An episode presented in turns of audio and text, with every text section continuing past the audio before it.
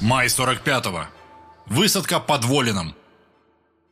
Приветствую наших слушателей, с вами подкаст «Военная история с World of Tanks». Мы говорили в прошлый раз о... О чем мы говорили? Об освобождении Тешина. И сегодня мы продолжим рассказ в преддверии событий 9 мая, в, собы... в преддверии Дня Победы, о высадке под Волином, которая проходила примерно 4 мая, как я понимаю. Да, э, высадка началась немножко раньше, Волин был взять 4 мая. Mm. Взять его, его Волина участвовали войска Второго Белорусского фронта под командованием Рокоссовского, а в частности 310-я стрелковая дивизия и 134-й стрелковый корпус.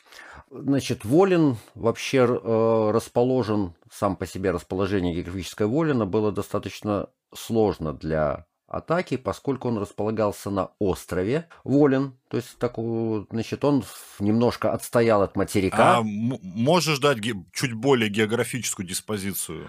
Ну, э, чуть географическая диспозиция, то есть это север, э, значит, Щетинский залив, Померанская бухта, Балтийское море.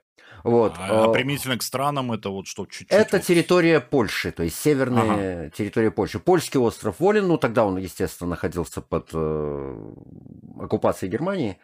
А, вот, э, значит, он располагался непосредственно через залив, то есть уже, скажем так, то есть это уже Балтика, Померанская бухта, Балтийское море. Чтобы э, атаковать, чтобы э, занять этот остров, в общем-то, при, пришлось форсировать водные преграды. А, вот именно 2 мая, в то время, когда шли бои в Берлине, вот последний день боев в Берлине, одновременно с этим 134-му стрелковому корпусу была поставлена задача форсировать водную преграду пролив Дивенов и овладеть плацдармом города Волин, вот, чтобы потом, ну, скажем так, его захватить. В 12 часов 2 мая была проведена мощная 45-минутная артиллерийская подготовка. А вот что э, интересный момент, в ней активно были задействованы реактивные минометы Андрюша. То есть не Катюша, а именно Андрюша. Это случайно не вот эти трофейные ребята? Нет, нет, которые... нет, это не трофейные ребята. В отличие от Катюши, на Андрюше, правильное название это БМ-3112, использовались направляющие сотого типа. То есть э, сотового типа э, снаряды закладывались, э, ну, грубо говоря, такими ячейками, вот, э, а не как в «Катюше», то есть не, то есть не в ряд. Слушай, я вот вклинюсь все-таки. Я почему-то считал, что Андрюшами называли вот эти немецкие реактивные, вот эти переносные, ну, как переносные, транспортируемые пехотой, по сути, э, гранатометы, вот такие небольшие реактивы. Не-не-не. Именно Андрюша, это модификация гвардейских минометов типа «Катюша», вот, э, отличалась использованием направляющих сотового типа. А, другие снаряды применялись. Снаряды применялись М-31. Они были мощнее, чем снаряды М-13, которые в «Катюше». Дальнобойность этого миномета составляла 6 километров. Продолжительность одного залпа 7-10 секунд. То есть 12 снарядов за это время выпускалось. То есть вот, в общем-то, можно представить, насколько, э, э, если обстрел длился 45 минут, то есть насколько это мощный был артиллерийский обстрел. А за сколько он перезаряжался? Ну, то есть я а... пытаюсь себе это вот, вот массовость эту представить, поэтому тут все-таки время перезарядки играет роль. Хотя ты подозреваю, что они по батарее набили. Они били по батарейно, причем так как вот это сотового типа, значит, и каждая ячейка направляющая состояла из четырех труб, то есть вот четыре за раз, я так понимаю, что перезарядка шла достаточно быстро. 10-15 минут. Собственно, за 45 минут они были перезаряжены минимум трижды. Если учесть, что каждый снаряд М31 вот этот вот содержал э, почти 29 килограмм взрывчатки, ну вот, то есть можно представить себе мощь этого обстрела. Что было дальше?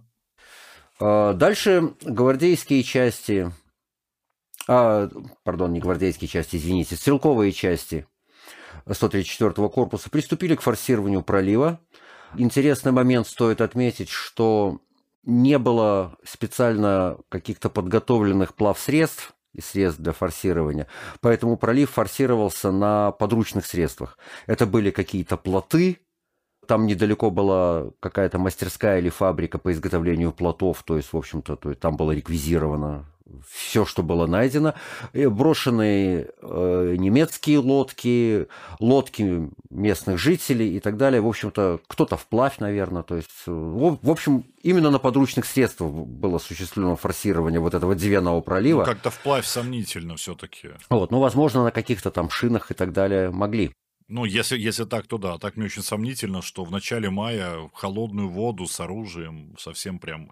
Ладно, да, это я что-то ярко себе представил картину и усомнился в том, что... Вот. И большую трудность еще для э, советской армии э, создала погода в тот день.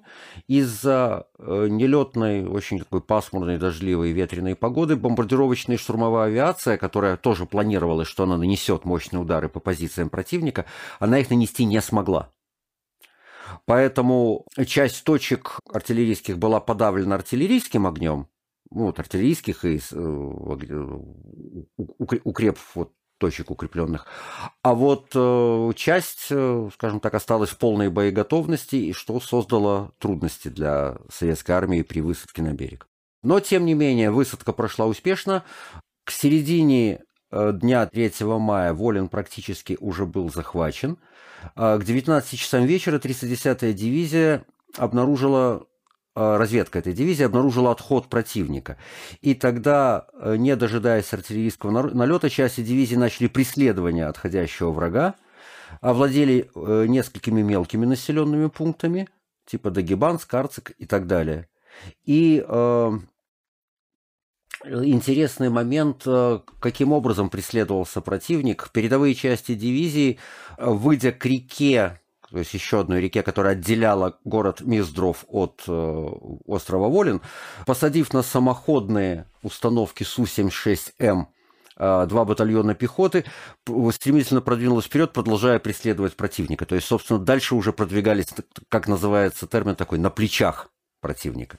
К 4 мая, к 21 часу взятие полностью острова Волин было завершено, и советские части вышли на восточный берег реки Свине это уже взятие Свинемюнда, это наша следующая тема. А вот что о высадке под Волином рассказывал ветеран войск Второго Белорусского фронта, участник тех событий Леонид Ефимович Тамашпольский. Где-то дня 3-4, я, может быть, 5, мы там вот где-то около берега обитали. 2 мая в 12 дня сказали, артиллерия будет стрелять, самолеты не будут поддерживать авиация – артиллерия 40 минут будет стрелять. Все. Выдали красные тряпки, такие, как лозунги пишут. Сказали, на том берегу завернете камень большой, на самое высокое дерево забросите. Это сигнал для тех, кто там в бинокле смотрит. Погода была плохая. Шторм был, все равно туман был. И авиация не поддерживала нас, потому что низкая облачность нам объяснили.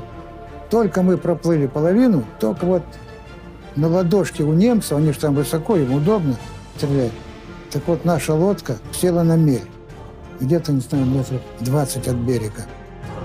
Берег песчаный, пляж, камней нет. Деревьев нет, одни кусты. В тряпку что заворачивать? Ее же надо быстро забросить. А тут стрельба еще, они оттуда стрелять нет. В трех окопах они там. Спасибо Мише за интересный и содержательный рассказ.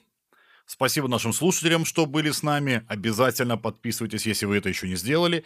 И обязательно услышимся. Дальше у нас на очереди будет э, рассказ о сдаче Свинемюнде.